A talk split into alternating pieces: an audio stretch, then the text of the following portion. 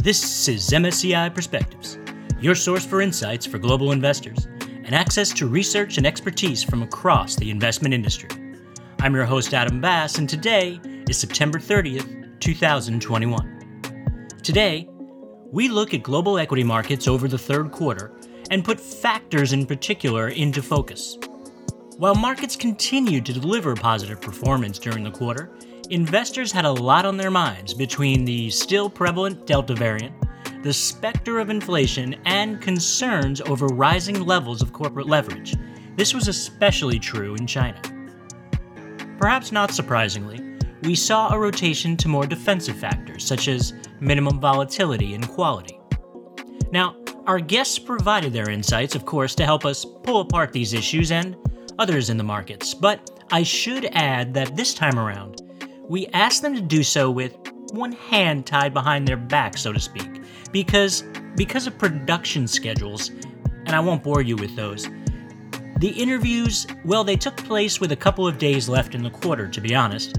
Now, that said, the perspectives of our guests are wider and applicable over more than the last few months. We begin with the star of our quarterly series, Hitendra Varsani, part of MSCI's global research team based in London and accomplished duathlon participant. Hitendra reflected on the value factor specifically. So, those that have been following our podcast uh, will have seen that we've reiterated this point many, many times. Uh, and that's that the economic cycle that we've experienced uh, over the last 12 months has been much shorter than previous cycles. And that's because of the nature of this crisis. We've been uh, in a health crisis, and there's been unprecedented uh, fiscal and monetary support during this uh, last 12 months. So, from the downturn to the upswing uh, reopening of economies, we've highlighted that value typically outperforms during that early stage of recovery. And that's what we've seen. Now, following that trend of value outperformance earlier on, momentum picked up on some value exposure uh, as we highlighted in June. And this led to momentum having some of the lowest valuations that we've seen for over a decade. And it turns out that momentum was actually one of the strongest performing factor, if not the strongest performing factor over the last quarter. Now, will this continue? Uh, with value taking somewhat of a setback recently, momentum could potentially rotate away from that uh, exposure and potentially go into more defensive stocks like low beta and higher quality stocks. Value dimmed. That's our second guest for this week. So uh, I'm Mark Carver. I head up our equity factor product business as well as our equity portfolio management business. So, the value factor. You know, if we if we think about it shining in the beginning of the year, it dimmed a little bit in the quarter. In fact, we saw weakness in value and yield, um, or you know equity income, if you will, while the best performing factor was momentum. And what's really interesting for someone who sits in my seat is we saw this both in our factor models or pure factors, if you will, where momentum has been the best performing factor, uh, as well as in our factor indexes, where uh, momentum has outperformed in virtually every region and that probably surprises clients that we've seen that kind of strength. And part of it is that, you know, we're we're moving in some of the developed markets from early cycle to mid cycle from an economic standpoint, and that can often be, you know, a good period for momentum investors. Despite that, if we look at ETFs, we actually saw money come out of momentum based ETFs, both those linked to MSCI indexes as well as others but let's leave momentum behind a moment and keep moving forward. What other factors did well? Uh, low volatility stocks outperform high volatility stocks, and then stocks with high quality fared well as well. But it wasn't the same everywhere. Now, within developed markets, we've seen continued corporate earnings recovery as economies reopen, but the indicators for economic growth that we look at have slowed down. And we've seen investors have shifted their attention from the upbeat in growth to now reassessing inflation risks, tapering in the US markets, potential rate rises, um, although this is not yet uh, prevalent in other markets like Europe or in Asia. For more on that, let's turn to our third guest for the day. This is Shuo Xu. I'm working in MSCI covering APAC research and mostly working in the index apply uh, research. I'm based in Shanghai and in China. China equity market has suffered from big loss this year. The drawdown since the highest in February is more than 30%. And it continues in Q3. But interestingly, the local A-share market is relatively flat. The year-to-date return is close to 0%, although it's quite volatile in between. But from a factors perspective? So in recent uh, quarters, we are still seeing uh, it's quite pretty similar to the global market. We are seeing the, the quality, the momentum is still back into play. And also, we are seeing some rebounds from the value side and high yield side as well. So that's probably due to those expensive uh, stocks or maybe maybe uh, high volatility stocks. They are impacted severely impacted during this certain period. We're going to take a slight detour here to dig in a bit about those two sides or parts of the Chinese equity markets, the international and local markets, and how they differ. The momentum factor, actually, along with quality, provides an excellent example of this. When, when we're looking at the, the, the China market, both in China international and both in China uh, A-share market, the momentum and quality are on the top of the list regarding the, the index performance, but they tend to perform you know differently. Uh, for example, in China international market, uh, it's dominated by some giant tech names listed in US. But in China A-shares, uh, previously they is dominated by the retail market and uh, they are trading based on their um, gut feelings, uh, their the, the, story that they maybe overheard on the street, something like that. Because the retail uh, investors, the, the individual investors, they have different appetite uh, during investment. For example, they, they, they tend to have a shorter time horizon and they prefer, sometimes they prefer volatility. So um, maybe let me give another example. So we have a um, mean volatility strategy in China A-share market. And over almost a 13 years period, the mean volatility delivered 2.2% annual active return but with 4% lower annualized volatility comparing to its parent in the Asian market. But so far, uh, we didn't see any successful products uh, in this area locally. So that's very, very interesting that investors maybe totally ignore the long-term outperformance, but they are still more focusing on the volatile or maybe they even believe in some short-term stories so that make the market less predictable or maybe um, un- unlike a very long run investment horizon, right? Shuo went on to explain that this dynamic is changing as institutional investors have increased their participation in the Chinese A shares market. And local investors actually have started shifting more toward mutual funds as their investment vehicle of choice, now, this is after they've been burned one too many times, collectively. But there is still a way to go. Even the oldest mutual funds may be younger than this century.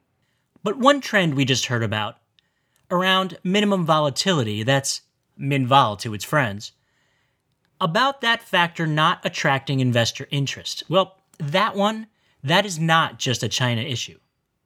Let's follow the money and see where it goes. Minimum volatility is a strategy that's designed to deliver lower volatility than the parent index. That's the main objective of that strategy.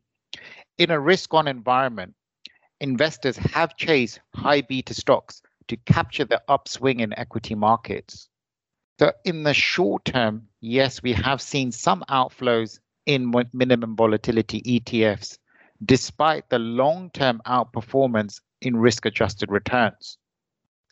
Now, as we move through the cycle, perhaps potentially the demand for defensive positioning could be sought after.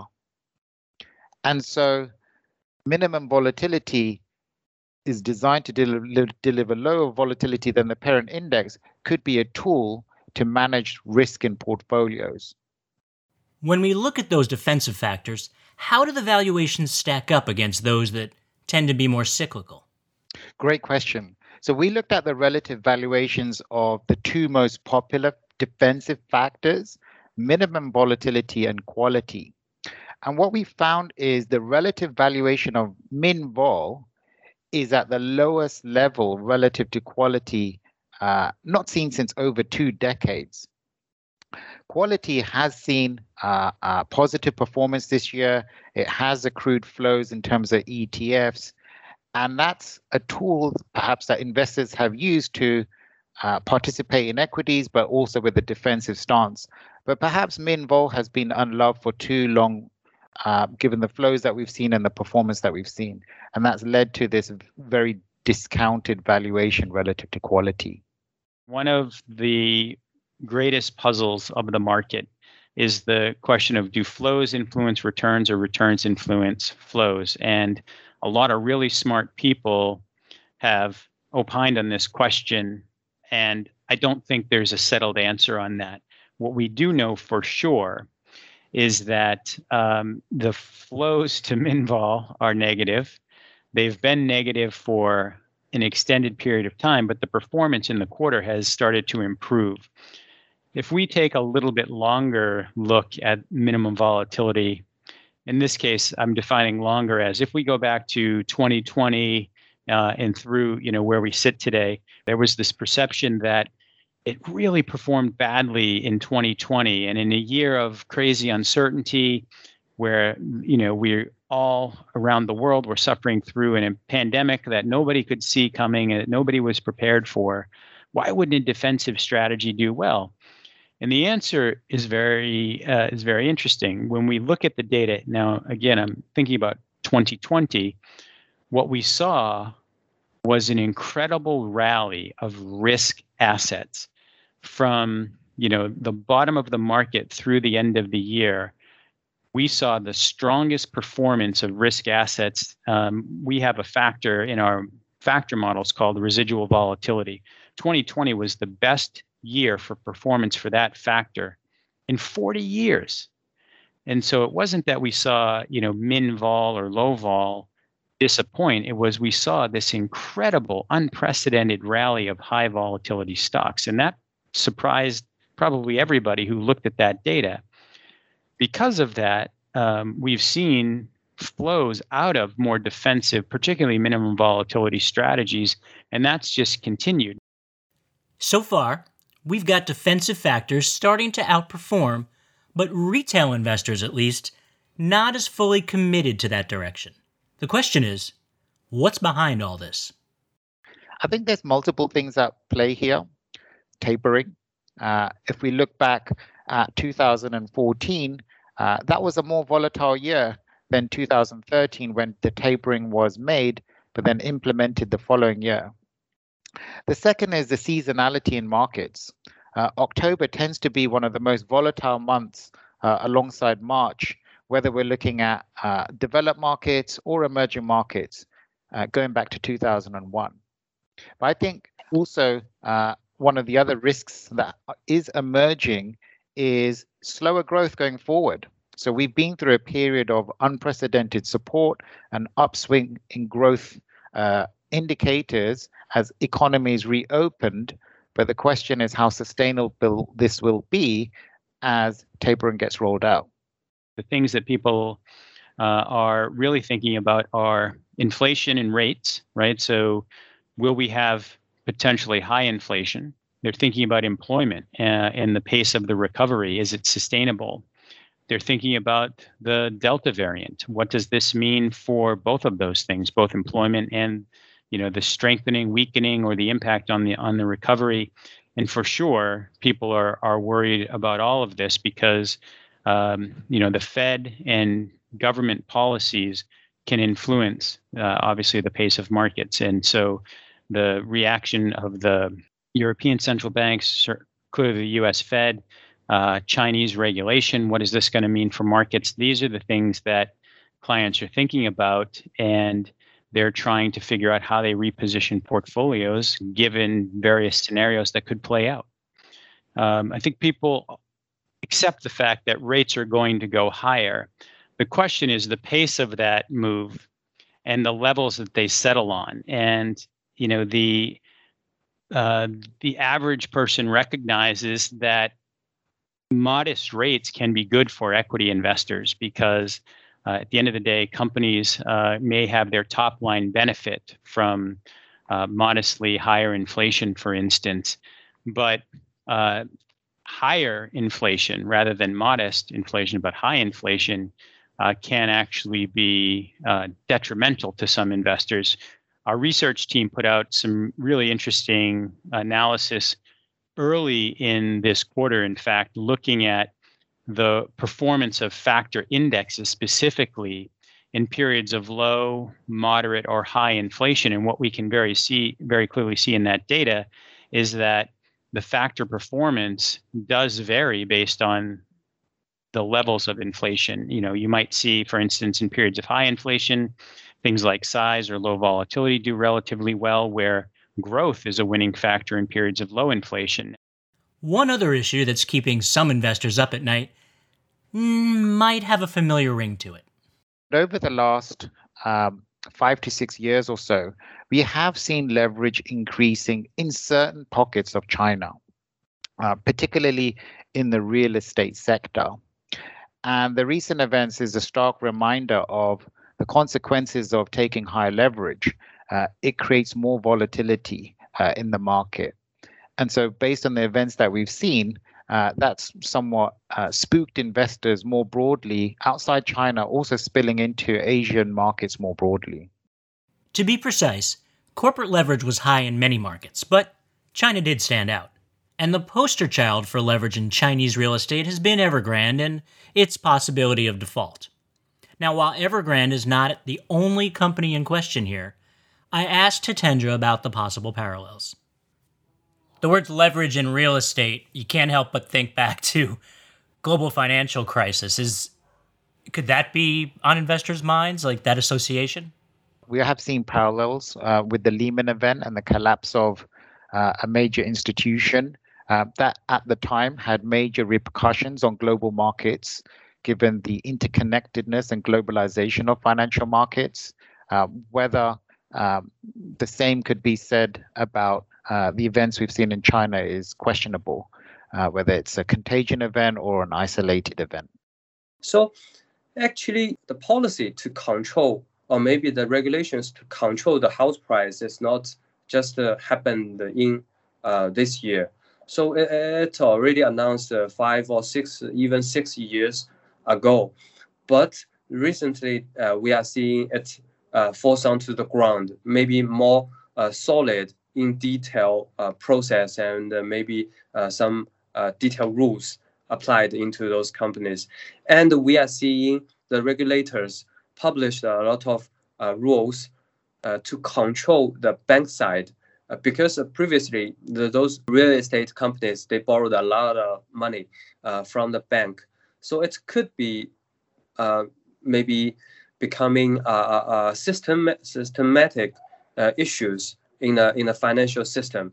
But we are we already saw some uh, regulators um, taking action last year to, to stop such kind of bank debt into those real estate companies. Uh, the, the reason behind is the top priority of China government is stable.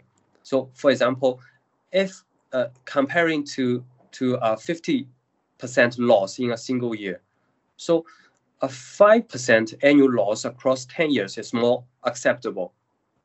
So the China government may try to diverse the single loss into a multi-period, so which means it will be uh, less suffered in a single year. So that could be much, much smaller squeeze on liquidity and sudden uh, avoiding some certain kind of crisis in the in, in, in the market.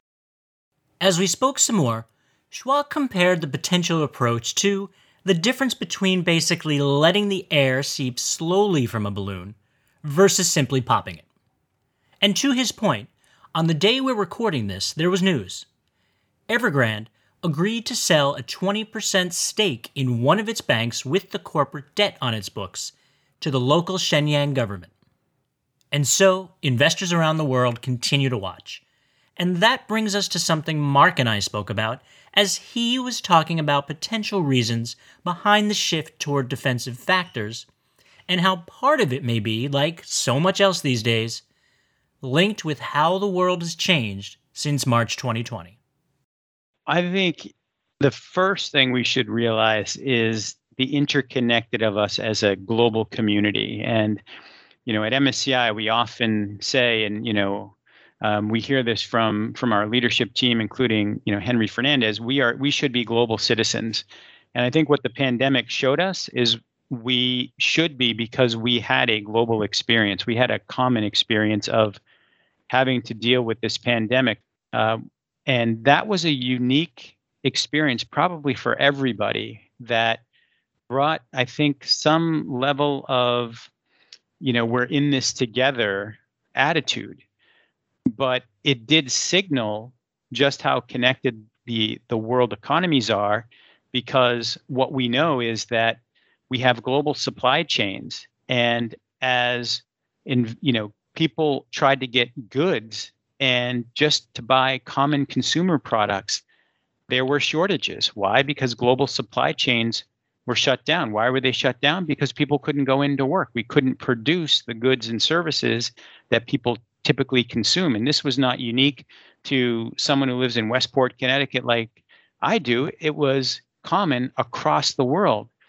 But that commonality did mean that we had to think about the connectedness of markets, what it meant, and then for investors, when we think about 2020, part of the reason we saw some of the performance of uh, assets that we observed was that many investors couldn't price the fundamentals of companies with a lot of confidence because how's it you know how do you predict the earnings power of a company when you're not even sure if they're you know they're going to have the supplies they need to produce their goods? And that changed the the overall dynamics of the way we live the way we work the way we price assets from a market standpoint. And in some ways, you know, this may end up being a positive thing that we realize just how connected, how dependent we are on each other around the world. So, where do we go from here? What are investors thinking about as they begin the last leg of 2021? I often talk about this notion of asset allocation 3.0 and you know, I'm, maybe I'm going to have to come up with a new term because that that one doesn't seem to be catching on. But the idea is really simple. Where once upon a time we thought about stocks, bonds, cash, and then investors were starting to say, "Look, I'm going to overweight this region, underweight another. I'll overweight equities, I'll underweight fixed income, but with a little bit more precision." Today, we go for even further pre- precision, where we'll say not only do I want to overweight one region and underweight another, but I'm going to be more specific in the way I want to take that exposure. And so more and more of our clients are thinking this way. And what they're saying is while the US might have a strong reopening, what types of exposures do well in you know markets that are reopening in effectively in a more pro-cyclical environment while other economies are farther behind and we're seeing more of our clients think in these terms where they might take one exposure in the US, another in Europe, still another in the emerging markets. And this is allowing them to do this, you know, as I call it, asset allocation 3.0, bring an additional lens of precision. And it's, it's very clearly different than the things that were on the minds of our clients three, five, uh, you know, six years ago. So we have a few days until we update our adaptive multi-factor allocation model, uh, which gives indicators for factor performance. But having said that, what's on investors' minds at the moment?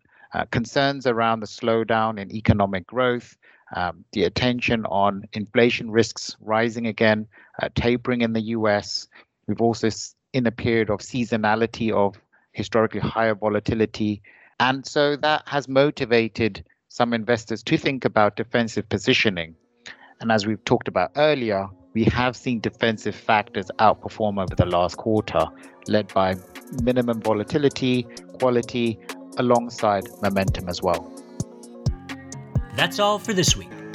Our thanks to Hitendra, Mark, and Shuo, and to all of you for listening. For a look at what the model showed once the quarter actually ended, we will follow up with Hitendra with an interview that you'll be able to find on the MSCI LinkedIn feed. You can also check out the latest installment of the Factors in Focus blog and register for this quarter's Markets in Focus webinar, all at MSCI.com. Please, if you enjoy the show, share it with colleagues, subscribe, and leave a comment. Until then, I'm your host, Adam Bass, and this is MSCI Perspectives. Stay safe, everyone.